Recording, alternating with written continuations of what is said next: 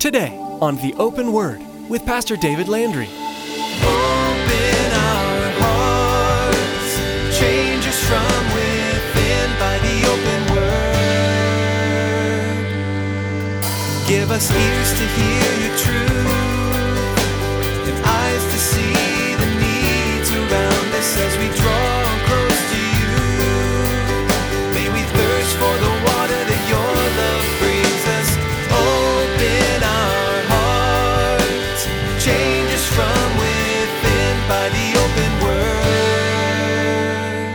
Have you ever found God to be surprising?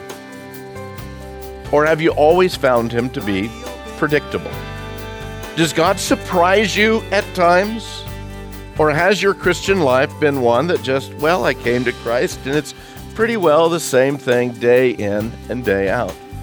In dealing with our own personal relationship with God, I would say that many of us, including myself, have often been surprised by God, surprised by how or when or what He's done. As we go about our daily lives, it's fairly easy for us to fall into a routine or pattern that shows little to no variation.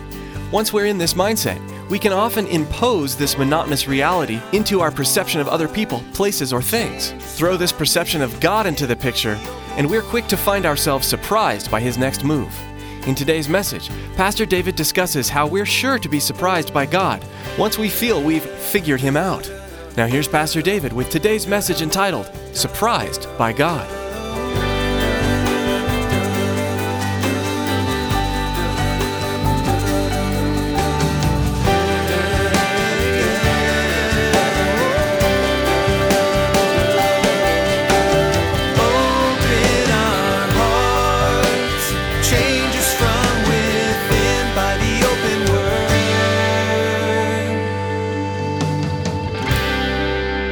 Want to start this morning by going right to the passage that we're going to be covering this morning here in Luke chapter 1. So, if you've got your Bibles, your iPhones, your iPads, your tablets, whatever you might need, we need to let the children out. I'm getting the word. Yes. Okay, so the children are dismissed to Sunday school. Thank you. And the rest of you can turn, if you would, to uh, Luke chapter 1. Luke chapter 1. Now, we touched on the beginning of Luke last week. We looked at the first four verses as we're beginning our series of Luke, Jesus, the Son of Man. I want to uh, actually back up. We're going to actually start reading in verse 1 again and then on through about, uh, I believe it's verse 13. So if you'll follow along with me, let's take a look what Luke is speaking to us. Luke chapter 1, beginning in verse 1.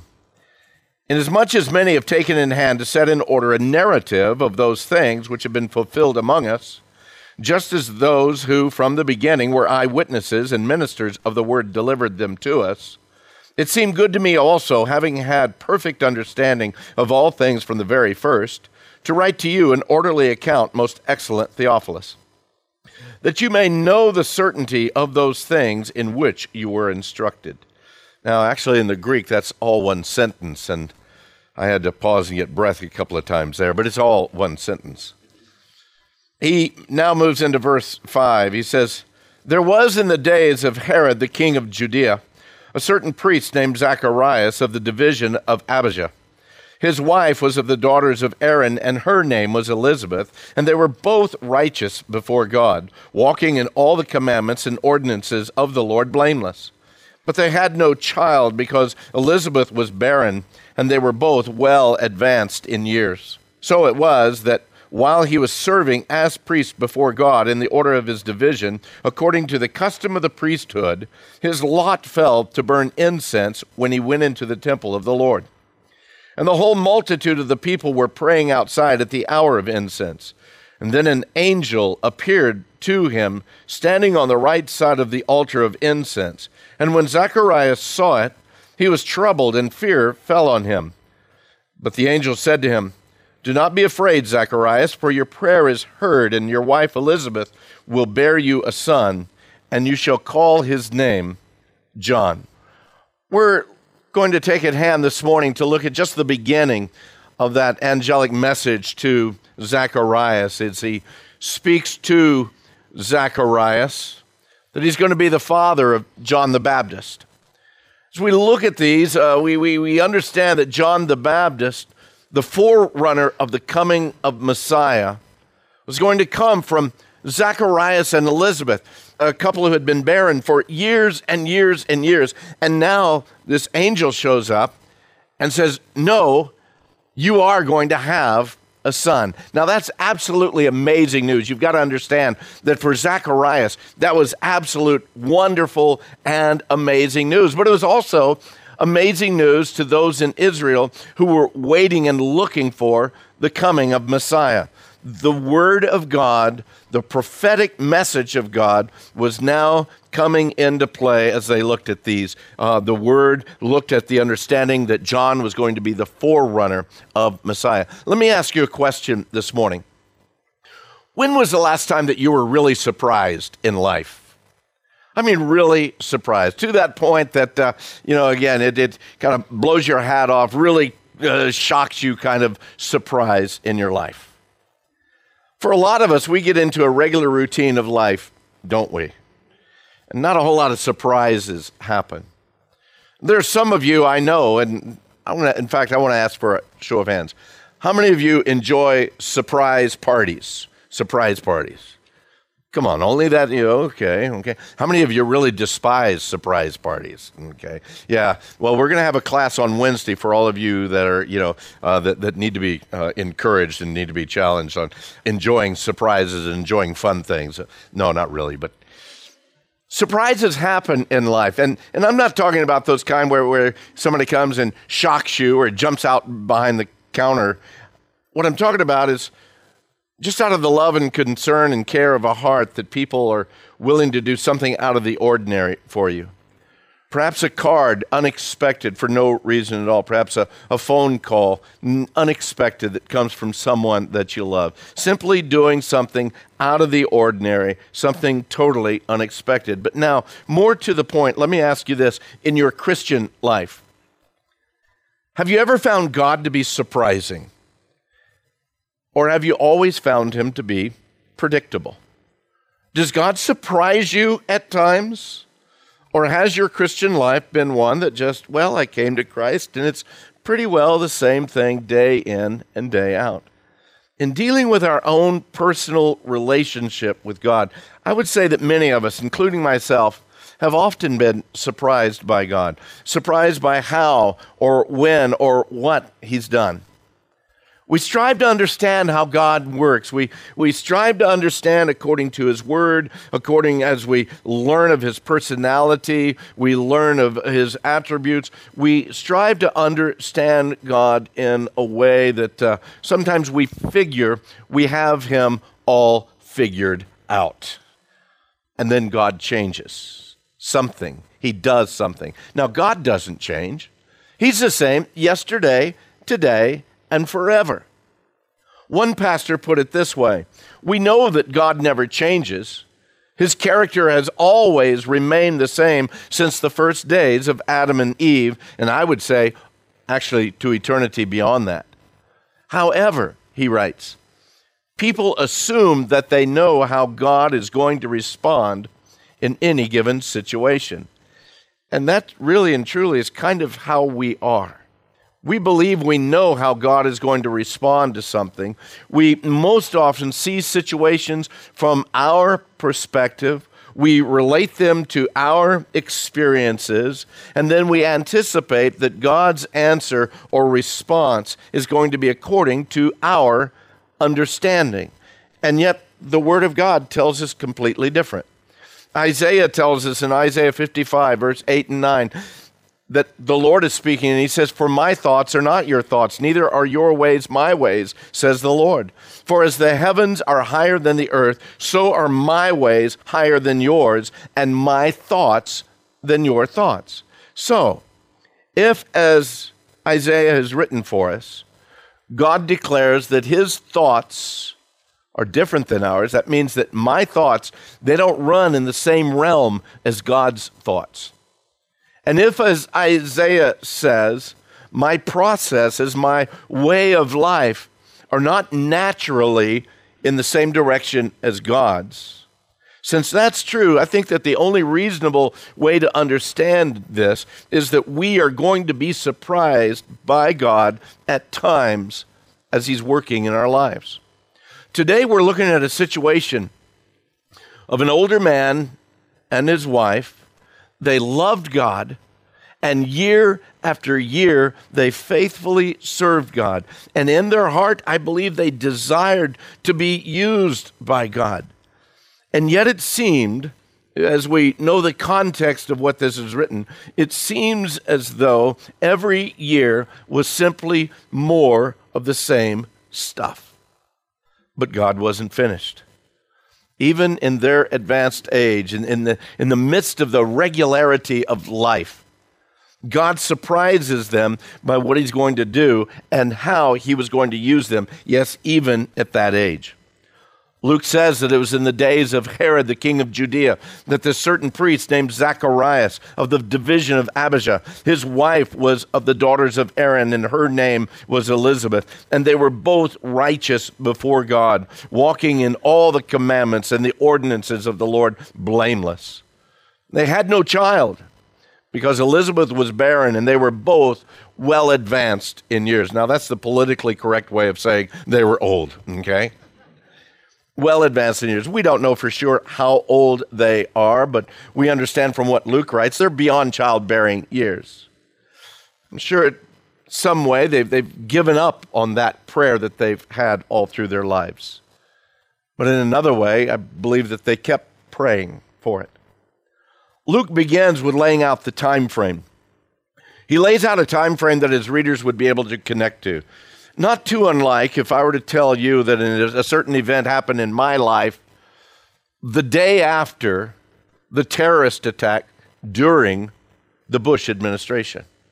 Now, if I told you that, that it was the day after that attack, you would know that it, that event for me would have been September 12th, because September 11th is a day that I believe for our generations we're going to remember forever. So Luke gives this time frame of that it was in the days of Herod, the king of Judea, so that everyone reading the account would know about what time these events took place. Now, Herod the Great is the Herod that he's speaking of here. Herod was a king over the area of Judea and Samaria and Galilee and Perea, all of those areas from about 37 BC until his death at 4 BC.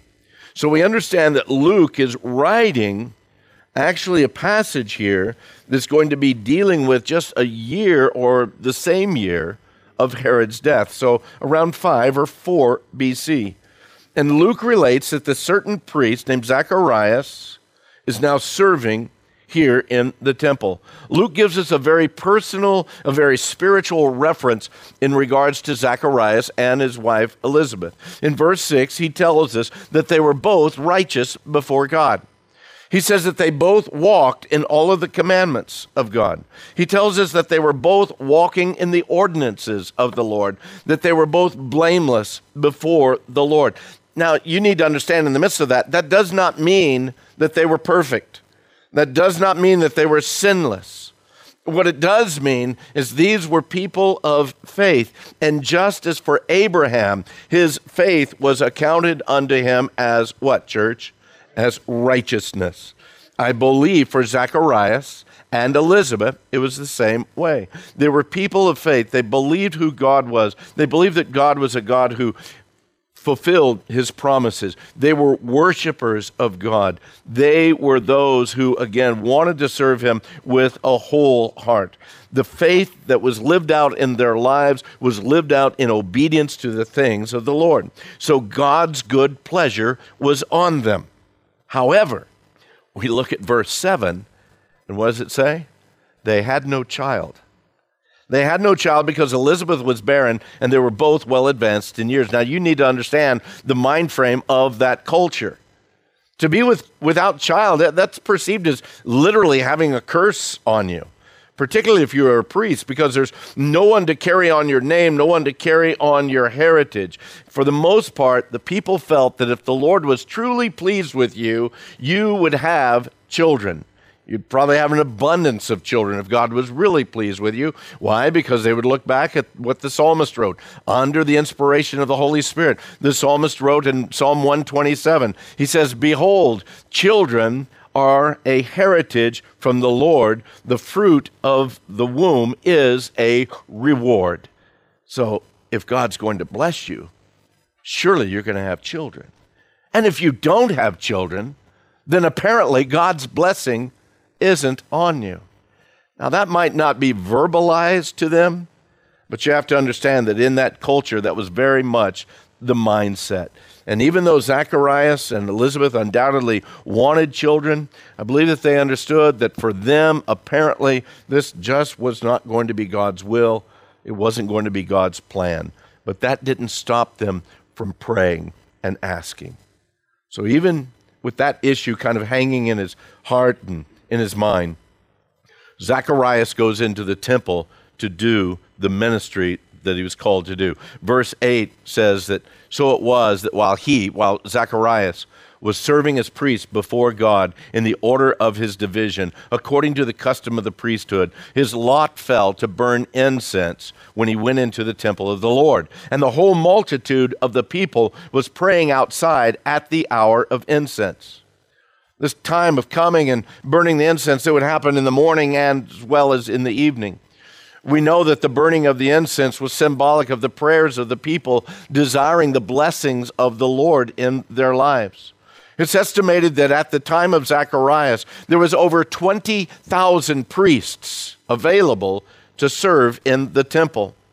Well, they figured that there were way too many priests way back in David's time, and they divided them up into divisions. And right now, at this point in time, because of it, his time, because he was of the division of Abijah, it was his time, it was his place to be serving in the temple. And for those that were serving in the temple, they would draw lots to figure out who it was that was going to be able to go into the holy place and burn the incense. And through God's sovereign plan, God's sovereign purpose, the lot fell on Zacharias. It was a huge honor.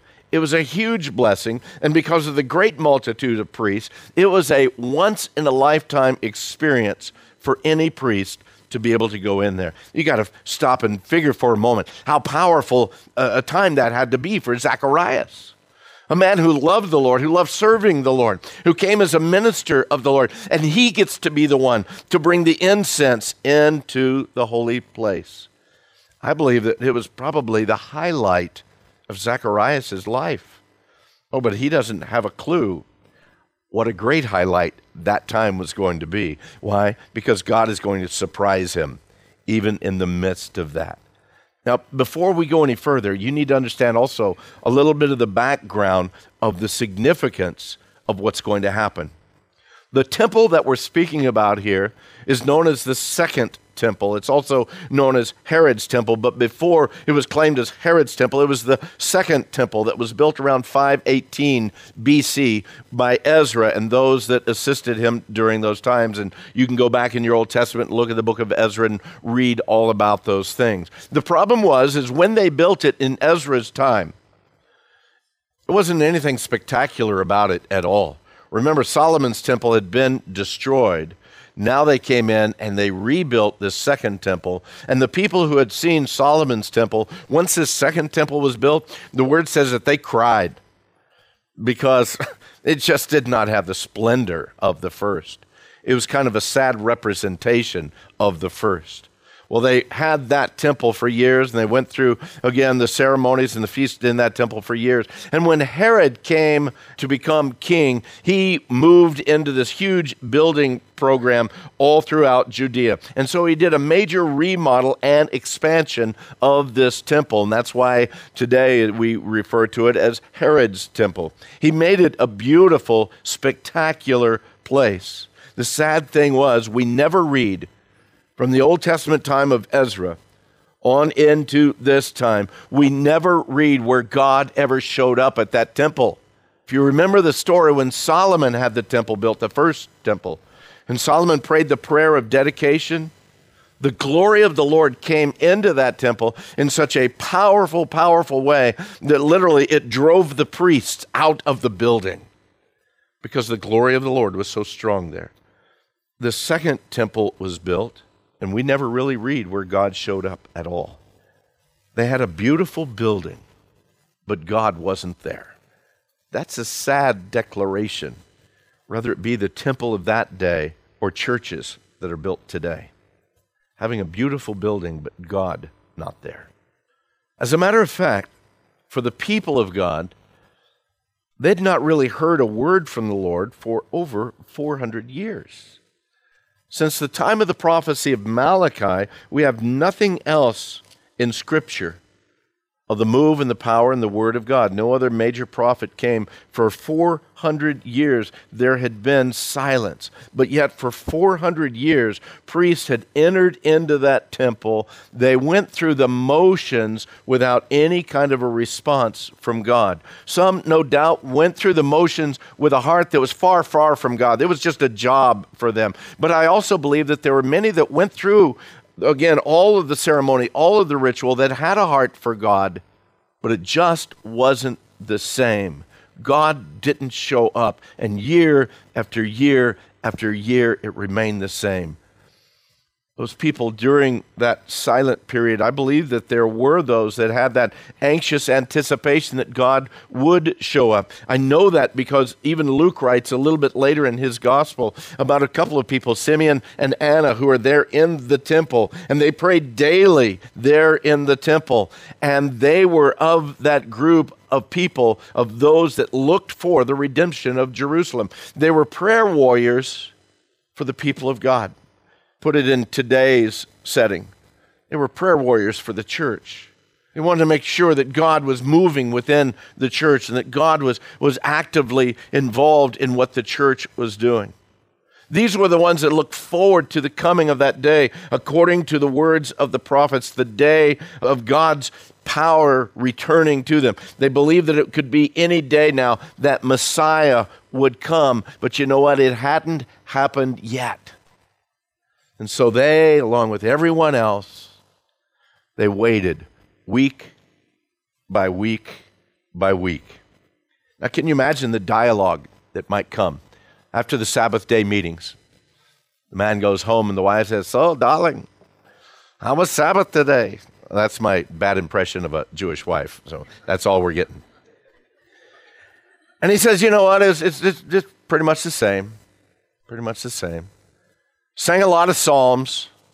That one psalm, they sing the chorus over and over and over again, and I cannot, I just wish they wouldn't do that. And they sang this one psalm, and they, they, they changed the tune to it, and I, I can't even sing to it anymore. So difficult to really enter into worship. One of them they changed it, you sing it so high, none of us guys could sing it. Of course, yeah, they sacrificed a lot of animals, they went through all the rituals. And they read from the Torah just like they normally do. Oh man, they are in Leviticus now, and oh man, it's so weary, so empty. You know, it's just kind of the regular stuff. Same thing, week in and week out. And we might laugh at that kind of a thought, but in reality, the unfortunate things, many times, these are the very same words or thoughts that we might have. Maybe we don't speak them out, but sometimes we kind of feel that it's just monotonous, that there's no real glory of the Lord that comes out. Open our hearts, change us from within by the open word. Thanks for joining us for today's edition of the Open Word. David will continue teaching through the Gospel of Luke next time. Now, we want to encourage you to become a Facebook friend with us. Log on to theopenword.com. You can also subscribe to the Open Word podcast at theopenword.com or search for the Open Word in the iTunes Store. If you're like most people, you probably use a smartphone. Once you subscribe to the Open Word podcast, you'll always have solid Bible teaching available to you anywhere, anytime. So log on to theopenword.com and subscribe to the Open Word podcast. Again, to become our Facebook friend and to access the archive of messages, log on to theopenword.com. Now, here's Tracy with information about how you can help partner with us. We all know it's vitally important to support the local church, the place we call home. But it's also very important to support missionaries. Have you ever considered that the open word is a missionary work? It is. We need your support as we share God's word over the airwaves. Please prayerfully consider financially supporting the open word. Go to theopenword.com and click on the support option in the main menu. We invite you to join us again for the next study as David shares insights with us from the Gospel of Luke. That's next time on The Open Word.